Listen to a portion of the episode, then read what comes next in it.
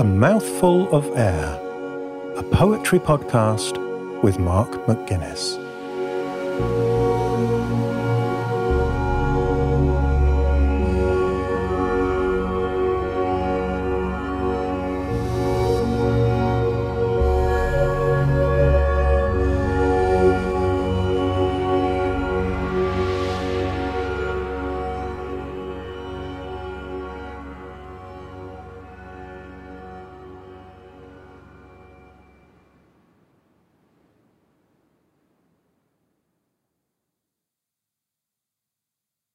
The Illusionist by Mark McGuinness. The theatre's gilded like a music box. The lights go dim and someone takes the stage. Good evening, everyone. I'm Arthur Fox. We know he's not. The real one's still backstage. The lights go dim and someone takes the stage. He looks the part. We gingerly applaud. We know he's not. The real one's still backstage. And here's the man you've all been waiting for. He looks the part. We gingerly applaud. The curtains part.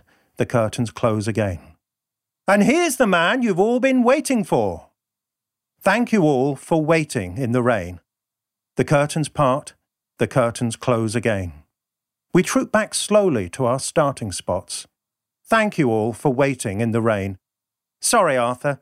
The pillar blocked the shot. We troop back slowly to our starting spots.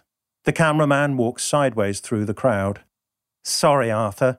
The pillar blocked the shot. I know. It feels a bit disjointed now. The cameraman walks sideways through the crowd. We part and close behind him like the sea. I know it feels a bit disjointed now. The whole thing will look seamless on T V. We part and close behind him like the sea. He reappears behind the left-hand door. The whole thing will look seamless on T V. I know the repetition's such a bore. He reappears behind the left-hand door. His eyes are covered, both hands firmly tied. I know the repetition's such a bore. Please take your time. Examine every side.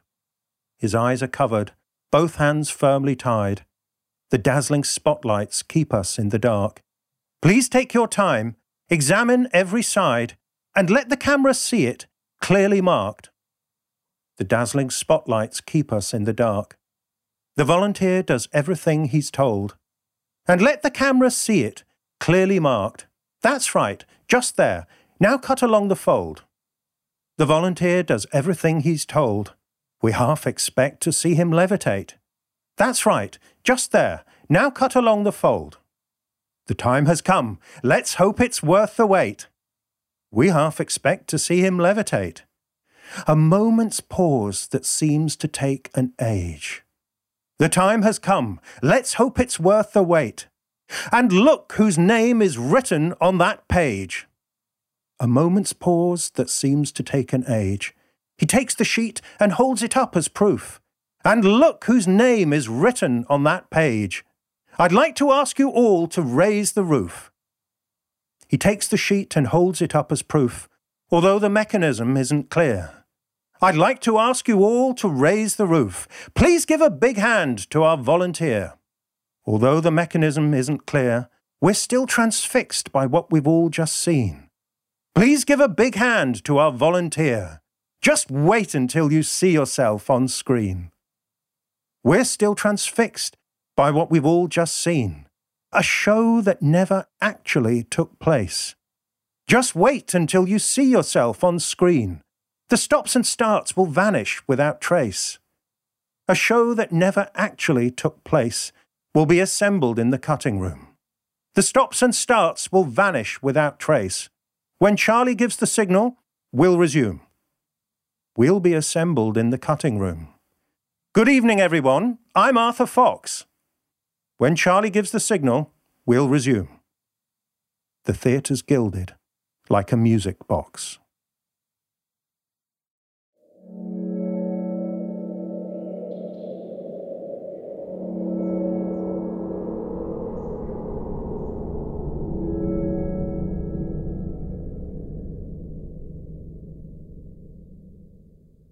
This is a poem that started off with one foot in reality and then went somewhere else.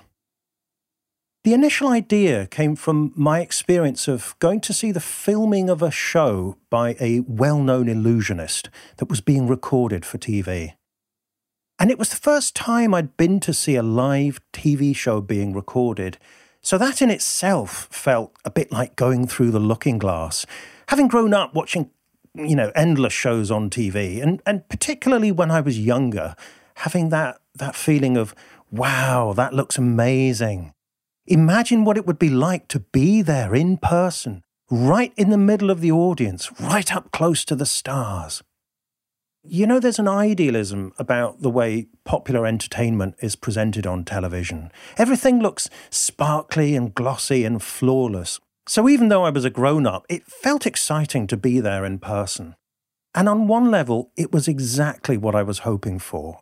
You know, it was everything you'd expect from being part of a, a smallish audience in a beautiful setting, up close and reasonably personal with a big star.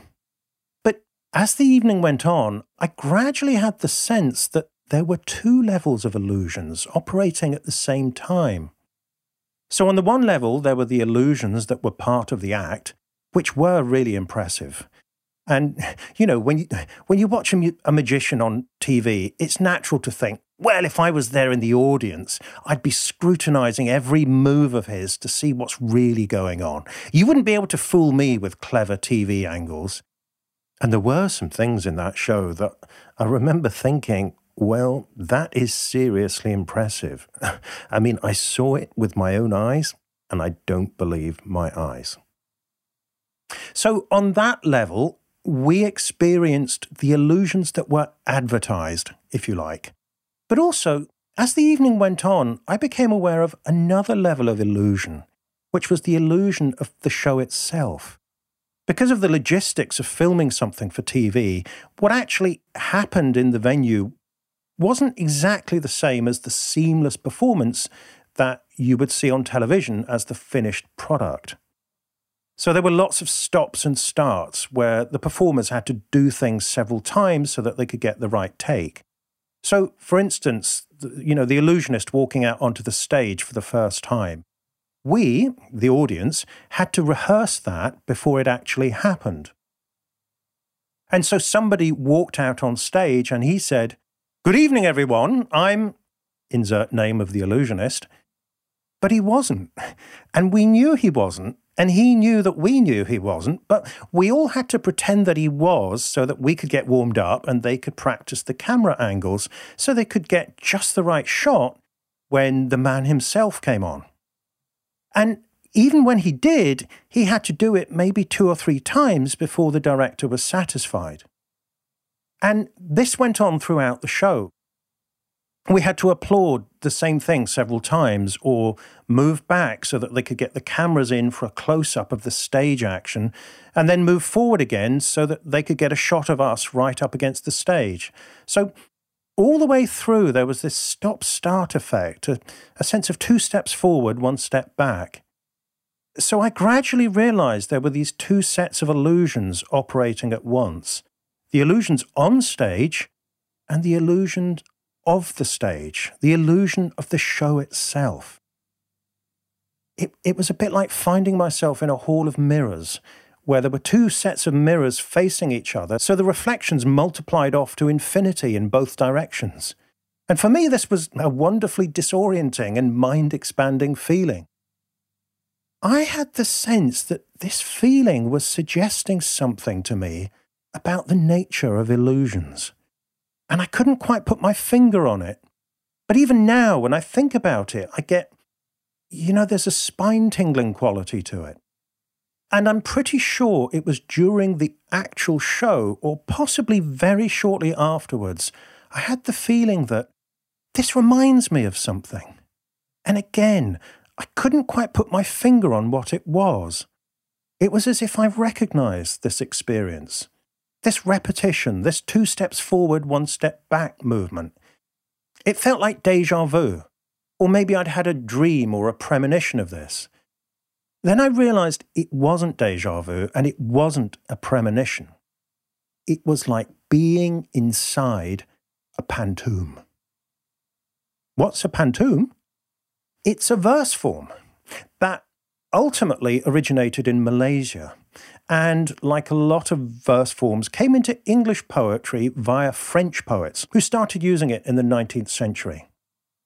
It can be as long as you want it to be, although most of them are fairly short. It's composed of quatrains, four-line stanzas, and every single line in the poem is repeated once in a set pattern. So the second and the fourth lines of every stanza become the first and the third lines of the next stanza. And of course, I can hear you asking, but Mark, what about the first and third lines of the first stanza? Good question. They reappear in the final stanza, but they're flipped around so that the third line of the first stanza becomes the second line of the final stanza, and the poem begins and ends with the same line.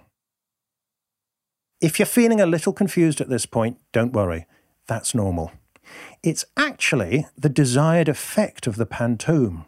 It has a two steps forward, one step back motion that is disorienting and which I personally find delightfully beguiling and mesmerizing. And when the poem ends with the same line it began with, there's a sense of finding yourself back where you started, but finding it somehow different than before. OK, so there I was in the theatre, experiencing this two steps forward, one step back motion, and realising I was basically inside a pantoum. It was quite an odd feeling, actually knowing that I was inside a poem as it was happening in real life. It was like I was in the poem's engine room, and I could look up and see all the gears and levers and pistons moving around me. And of course, at that point, I knew I had to try and write the poem down. Now, the challenge in writing a pantoum is that you're taking the same lines and shuffling them together in different ways. And when you repeat the lines, there's always a risk that a line that made sense in one context will not make sense in the new context, even on the level of basic grammar. You know, the words need to fit together without the joins showing. So you have to have a line that will work both ways. So there's quite a lot of adjustment and care required to get the lines just to fit together and play nicely alongside each other. And that's before you even think about the overall arc of the poem, whether it's telling a story or making an argument or expanding on a theme. It's a little bit like a house buying chain. You know, it's all very well if the first few lines fit well together and get the poem off to a great start, but that's no use at all if you can't get the rest of it to follow on and link up properly. There's always the danger that you might have to give up and look somewhere else entirely. And, of course, if you really want to unlock the magic of the pantoum, it's no good just being competent so that the lines make sense and the story or the argument is easy to follow. You want those repetitions to start opening up and unlocking double meanings, so that the same line means something different when it's repeated in a different context. And the more you can do that, the more the hall of mirrors of the pantoum opens up, and the more magical the poem becomes. So, when I was back home, after a discreet interval, I tried to follow Wordsworth's advice when he said that poetry takes its origin from emotion recollected in tranquility.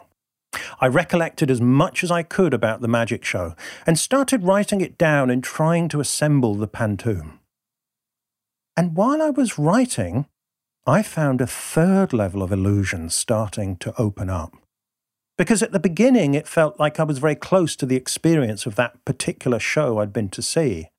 But the more I wrote, the further away I got from reality and the details of that particular show, to the point where I realised it wasn't a documentary, realistic, reportage kind of poem. Instead of being a description of the real illusionist performing that particular show, the illusionist of the poem became a composite of all the illusionists, all the magicians I'd ever seen on T V and on stage, and even at parties and in books and movies. It was as if my illusionist, Arthur Fox, started grabbing phrases and gestures and tricks and techniques from all these other magicians and started taking on a life of his own. So, for instance, the line, And look whose name is written on that page. I'm pretty certain the actual performer didn't do a trick with somebody's name on the page and didn't say that line. But I've seen a version of that trick countless times. You know, when the magician asks the volunteer to think of somebody and don't tell me who it is, and then it turns out he's written it down. It's always a he, for some reason. He's written that exact name on the piece of paper three days before the show, when he was locked underwater in a submarine or, or whatever, before he'd even met the volunteer. It was important to me to get my illusionist's name right. I knew he was a fox, because that rhymed with music box, so the surname was obvious. Foxes, of course, are magical tricksters in mythology, and there was also a little bit of a suggestion or a whiff of Fantastic Mister Fox from the Roald Dahl story. You know, a very charming and charismatic character, but also a bit rakish and unsettling and not entirely respectable. So the surname was easy, but I, I tried several different first names before I found one that felt like him. And as soon as I christened him Arthur, it was like he came to life, and I saw the glint in his eye and a little quiver of his moustache, as if he were almost winking at me, but not quite. And as the poem went on, I remembered watching magic shows on Saturday night as a kid. That sense of wonder. How do they do that? Is that possible? Is it really just a bunch of clever tricks? Could it be real magic? And of course, logically, we know it's not real. It's supposed to be trickery. It's all a clever game. But surely, even in the most hardened of hearts, there's the sense of wonder. You know, the, the, the sense that we're seeing something we can't explain, and maybe there's something genuinely inexplicable going on. And certainly as a child, there was a part of me that couldn't help hoping and wanting to believe that maybe there is some real magic at the heart of it all. It's as if illusions are something that we crave, or at least something that we can't avoid. I mean, most obviously, we find them in the entertainment industry. Saturday night magicians are, are really the updated version of the Victorian circus. You know, roll up, roll up, folks. And it's a bit tacky and a bit garish, but it's also obvious that we are being deliberately and willingly hoodwinked. But it's not just in the world of entertainment that we find this sense of illusion, of performance, of collusion in the fantasy. I mean, think about the average business meeting, when everyone's being so polite and using all the right jargon, and there's that veneer of professionalism over everything. And yet we all know that there's an awful lot of stuff going on that is unspoken and unsaid, and there's more than a little smoke and mirrors in what's being presented to us as factual and obvious and incontrovertible. And certainly we can see that in politics, and anything to do with public life. Even something as mundane as going to a restaurant. I remember reading an article that, that said that one reason why people, or British people at least, don't complain about bad service or bad food in a restaurant is that they don't want to break the spell. You know, the illusion that this is the perfect evening out, and the people here really care about us, and the food and the company are wonderful, and we're all having the best time. And we don't want to spoil it for everyone else, so we keep the illusion going. And there are plenty of other situations in our lives where we do this, where we're all making an effort to keep the illusion going, but without telling each other that we're making an effort to keep the illusion going. Because, of course, that would break the illusion, wouldn't it? It's almost as if life and illusions go hand in hand. And conversely, when we are truly disappointed, when we are truly devastated, when we are truly out of love with life, then the word we use is disillusioned. Which, if you think about it, suggests that when we are in love with life, when we are happy, when we are in the midst of it all, we must be illusioned, if that can be a verb. So, of course, from the perspective of disillusion, then what we're seeing when the spell is broken is the naked truth, the bare facts, the existential horror. But Arthur Fox would probably flip it around again and say, well, maybe illusions and life do go hand in hand, and maybe that's not a bad thing. Maybe there's a playfulness, there is a joy, there is fun to be had in creating and maintaining an illusion, like playing a wonderful game together. And of course, the challenge for me as a poet is to create and maintain an illusion in words. To create my illusionist with nothing but words to hold him up. And I have to say, in this case, it wasn't easy. So, for instance, most pantoums are not as long as this one. They are typically quite a bit shorter. And I discovered one reason why, which is because it gets harder and harder to maintain the form as you go along. You know, that balance of having the repetition and having it make consistent grammatical sense and also narrative sense, and also that icing on the cake, the magic of the double meaning, is there throughout as much as possible. And I lost that thread several times in the writing process. This was quite a few years ago, and I remember taking it to Mimi Calvati's workshop at the poetry school, and she made me rewrite it about three or four times, and she kept saying, "This is going to be wonderful." And I'd be wincing at that future tense, going to be. And I'd say, you mean I'm not done yet? Oh, no. And that meant I had to go back and unpick the whole thing. The analogy that comes to mind is unravelling the knitting, like when I've seen my mother or my daughter unravelling a load of knitting because it's not right, and then they've got to do it all over again. But I'm really glad Mimi did challenge me, because eventually it came together. And sticking with the sartorial analogies, the feeling was like when you've got a zip that's snagged and all the teeth on either side are out of alignment, and you think it's broken forever and it's really annoying because it's a favourite bag or coat or whatever. And then suddenly you manage to free it and the zip moves easily again. And you get that glorious moment when you pull the zip and the two halves come together and it all zips up neatly. And that's what it felt like to finish this poem. So I can testify that illusions take a lot of work to create and maintain and perform. And if illusions are the stuff of life, maybe that's why life can feel so hard at times. But maybe why it can also throw up moments of pure magic.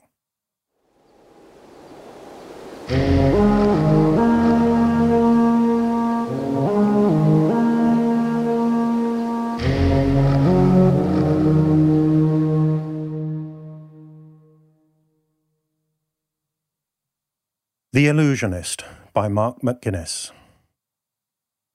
The theatre's gilded like a music box. The lights go dim and someone takes the stage. Good evening, everyone. I'm Arthur Fox. We know he's not. The real one's still backstage. The lights go dim and someone takes the stage. He looks the part. We gingerly applaud. We know he's not. The real one's still backstage. And here's the man you've all been waiting for. He looks the part. We gingerly applaud. The curtains part. The curtains close again. And here's the man you've all been waiting for. Thank you all for waiting in the rain. The curtains part. The curtains close again. We troop back slowly to our starting spots. Thank you all for waiting in the rain. Sorry, Arthur. The pillar blocked the shot. We troop back slowly to our starting spots. The cameraman walks sideways through the crowd. Sorry, Arthur. The pillar blocked the shot. I know. It feels a bit disjointed now. The cameraman walks sideways through the crowd.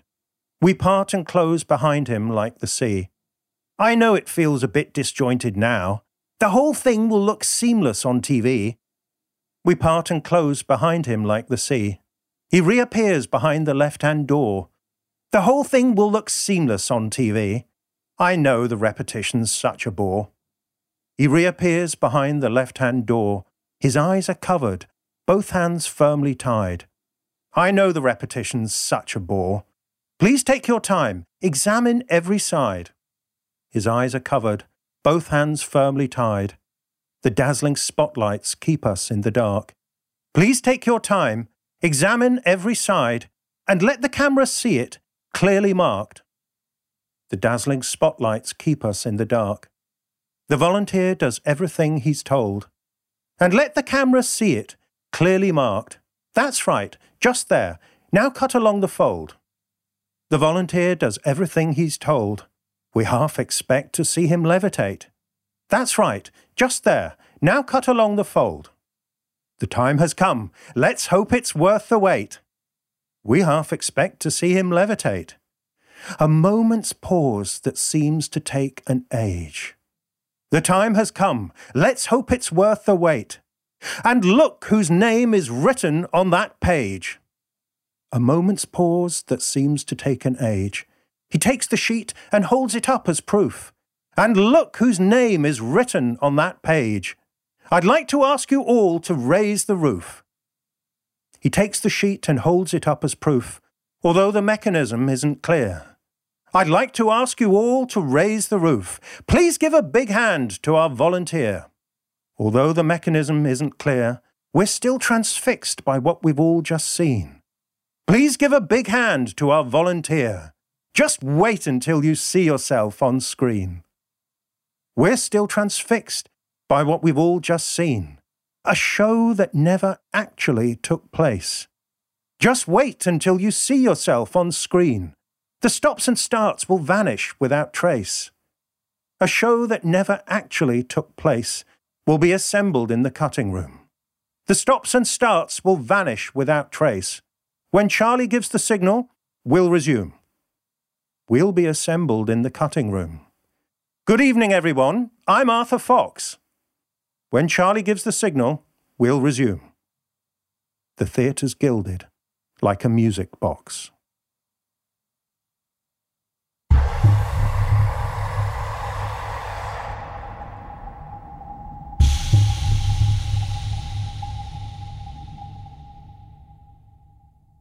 The Illusionist by Mark McGuinness, that's me, was first published in The Rialto, issue number eighty. I'm a poet based in Bristol in the U K. My poems have appeared in various magazines, including Anthropocene, Brittle Star, Magma, Oxford Poetry, The Rialto, and Stand.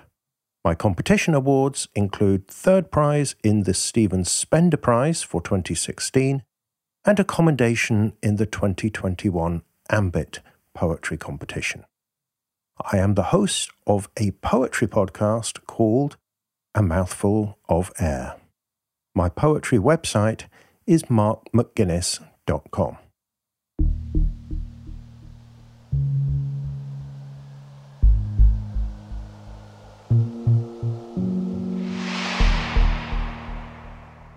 A Mouthful of Air is a poetry podcast hosted by Mark McGuinness. New episodes are released every other Tuesday. If you enjoy the show and you'd like to help me reach more poetry lovers, you can do this by telling a friend about it or by taking a few seconds to leave a rating or even a brief review on Apple Podcasts. If you would like a full transcript of every episode sent to you via email, including the poem text, you can sign up for this at a mouthful of air dot f m slash subscribe. If you'd like to follow the show on social media, you can find all the links as well as a full episode archive at a mouthful of air dot f m. The music and soundscapes for the show are created by Javier Whaler.